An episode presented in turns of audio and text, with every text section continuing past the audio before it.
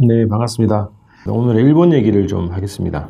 지난달 20일 어, 동해에서 있었던 사건 뭐 계속 이제 논란이 되고 있는데 양측이 그 해당 사건에 관련한 영상들을 제작해서 유튜브에 올리고 어, 그런 이제 영상 내용도 이어지고 있고요.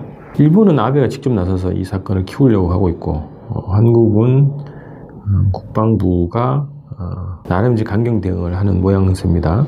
초계기가 위협 비행한 사건이죠. 근데 오히려 이제 음, 적반하장격으로 일본이 한국 어, 해군의 조치에 대해서 사격 위협을 했다. 뭐 이런 식으로 해서 이제 왜곡을 하고 한국의 어, 재발 방지 요청하는 음, 그런 태도를 취하고 있습니다. 자, 이것 관련해서 이제 몇 가지 말씀을 좀 드릴까 합니다. 오늘 아주 중요한 소식들이 있었습니다. 음, 김정은 국무위원장의 방중 소식이 예, 오늘 보도가 됐죠. 어제 이제 그 중국 방문을 시작했고 10일까지 어, 이어지는 그 방중 활동이 시작되었습니다. 아마 이제 뭐 한반도를 둘러싼 여러 가지 이제 격변적인 상황들이 아주 굉장히 빨리 좀 시작이 됐죠. 어, 1월 1일 신년사부터 해서 지금 어, 뭐 일주일을 뭐 지나고 있는데요. 바로 이제 그 한반도를 둘러싼 이제 외교전이 본격화되고 있는 것이다 이렇게 보여지고 있고 김정은 국무위원장의 방중을 시작을 해서 아마 시진핑 주석도 방북을 하지 않을까 상반기에 그리고 북과 러시아의 정상회담 그리고 남북 정상회담 서울 방문 그리고 북미 2차 정상회담까지 아마 상반기 빠른 시간 안에 이 거대한 정치 일정들이 펼쳐지지 않을까 좀 예상이 됩니다. 요거는 새로운 뉴스가 나오면 어, 그 관련 주제로 좀 말씀드리는 걸로 하고요. 오늘 일본 말씀드린다고 했습니다.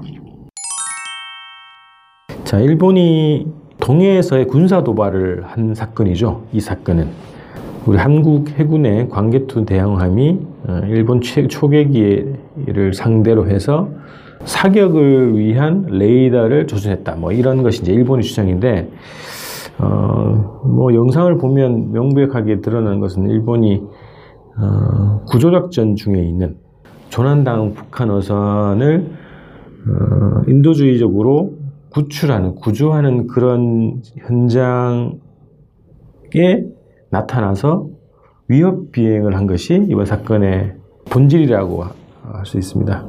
그래서 이거를 일본의 군사 도발 이렇게 좀 명명을 해야 될 것 같고요. 뉴스가 잠깐 나온 것 같긴 한데요.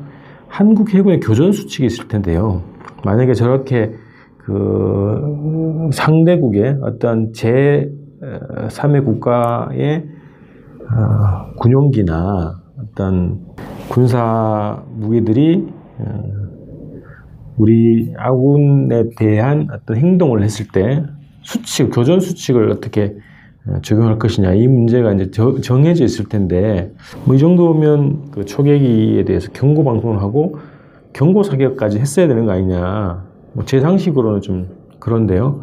어쨌든 그런 대응을 하지 않았기 때문에 오히려 더 어, 쟤네들이 이제 일본이 논란을 일으키는 거 아니냐 이런 생각도 드는데 어쨌든 강경 대응을 해야 된다 일본을 대상으로 해서는 그런 건데 어쨌든 이런 논란을 불러일으키고 있는데 18일 날 12월 18일 일본이 이제 방위대강을 발표를 했다는 겁니다.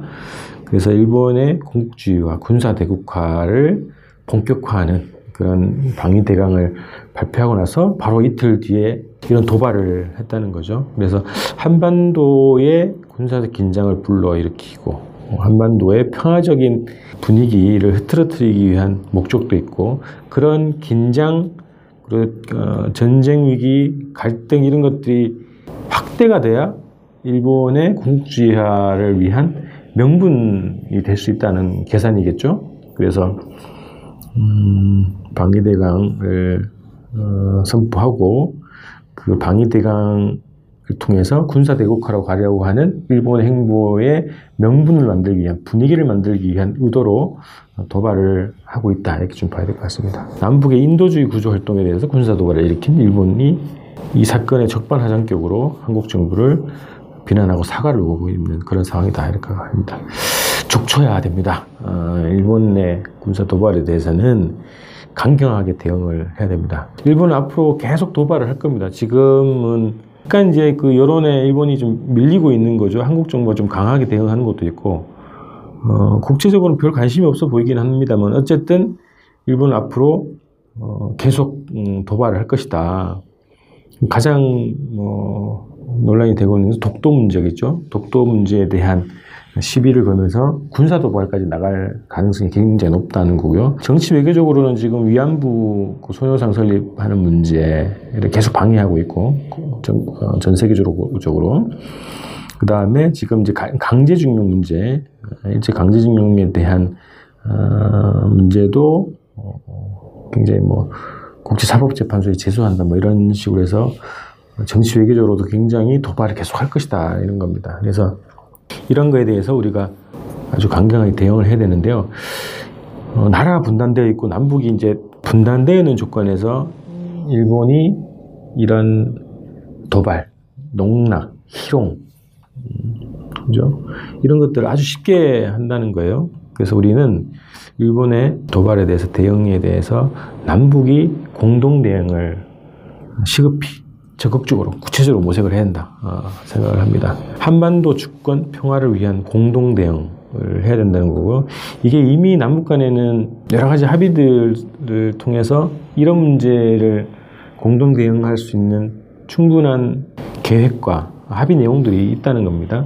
음, 그래서 뭐 14선언에도 그렇죠.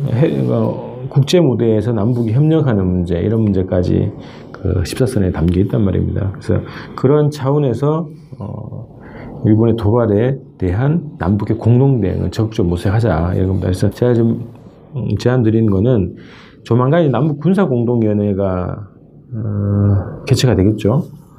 이거는 91년 남북 기본 합의서에도 어, 합의가 되어 있는 그런 이제 공동의 기구인데 이 군사 공동위원회를 빨리 이제 개최를 해서 이런 문제들에 대해서 남북이 어떻게 대응할 것이냐 이것도 논의할 필요가 있다는 거고요. 외교 당국 간에도 어떤 외교 협의회 같은 이런 기구를 구성하는 게 필요하겠다.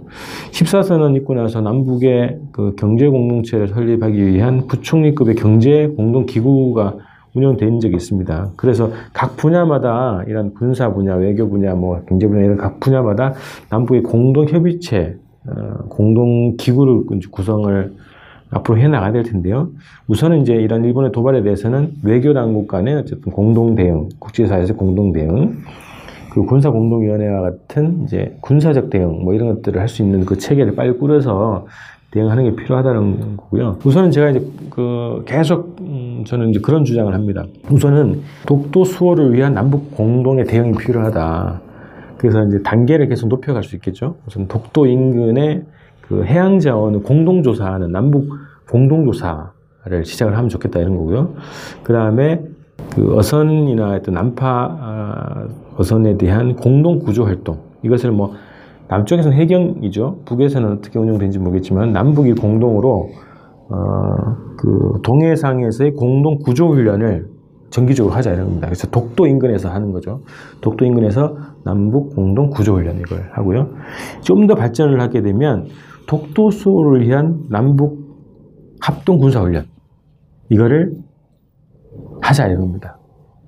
충분히 뭐 상상 가능하고 불가능할 것도 없고요. 그리고 일본에 대해서 우리가 공동 대응한다는 것은 충분히 명분도 있고 실질적인 그 일본의 도발이 충분히 예상되기 때문에 어, 군사적 대응까지 우리가 모색을 해야 되는데 남쪽 단독으로 할 수가 없죠. 그래서 남북이 힘을 합치는 군사 공동 어, 대응까지 모색하는 게 필요하다 네, 이런 생각이 듭니다. 자, 일본의 군사 도발에 맞서서 민족이 힘을 합쳐서 공동 대응을 하자. 어, 이런 주제로 또 말씀을 드리겠습니다. 자, 다음 그 목요일은 아마 이제 그 북중 정상회담 요 얘기를 좀 아, 하게 될 것 같은데요. 어쨌든 다음 목요일에 다시 뵙겠습니다. 고맙습니다.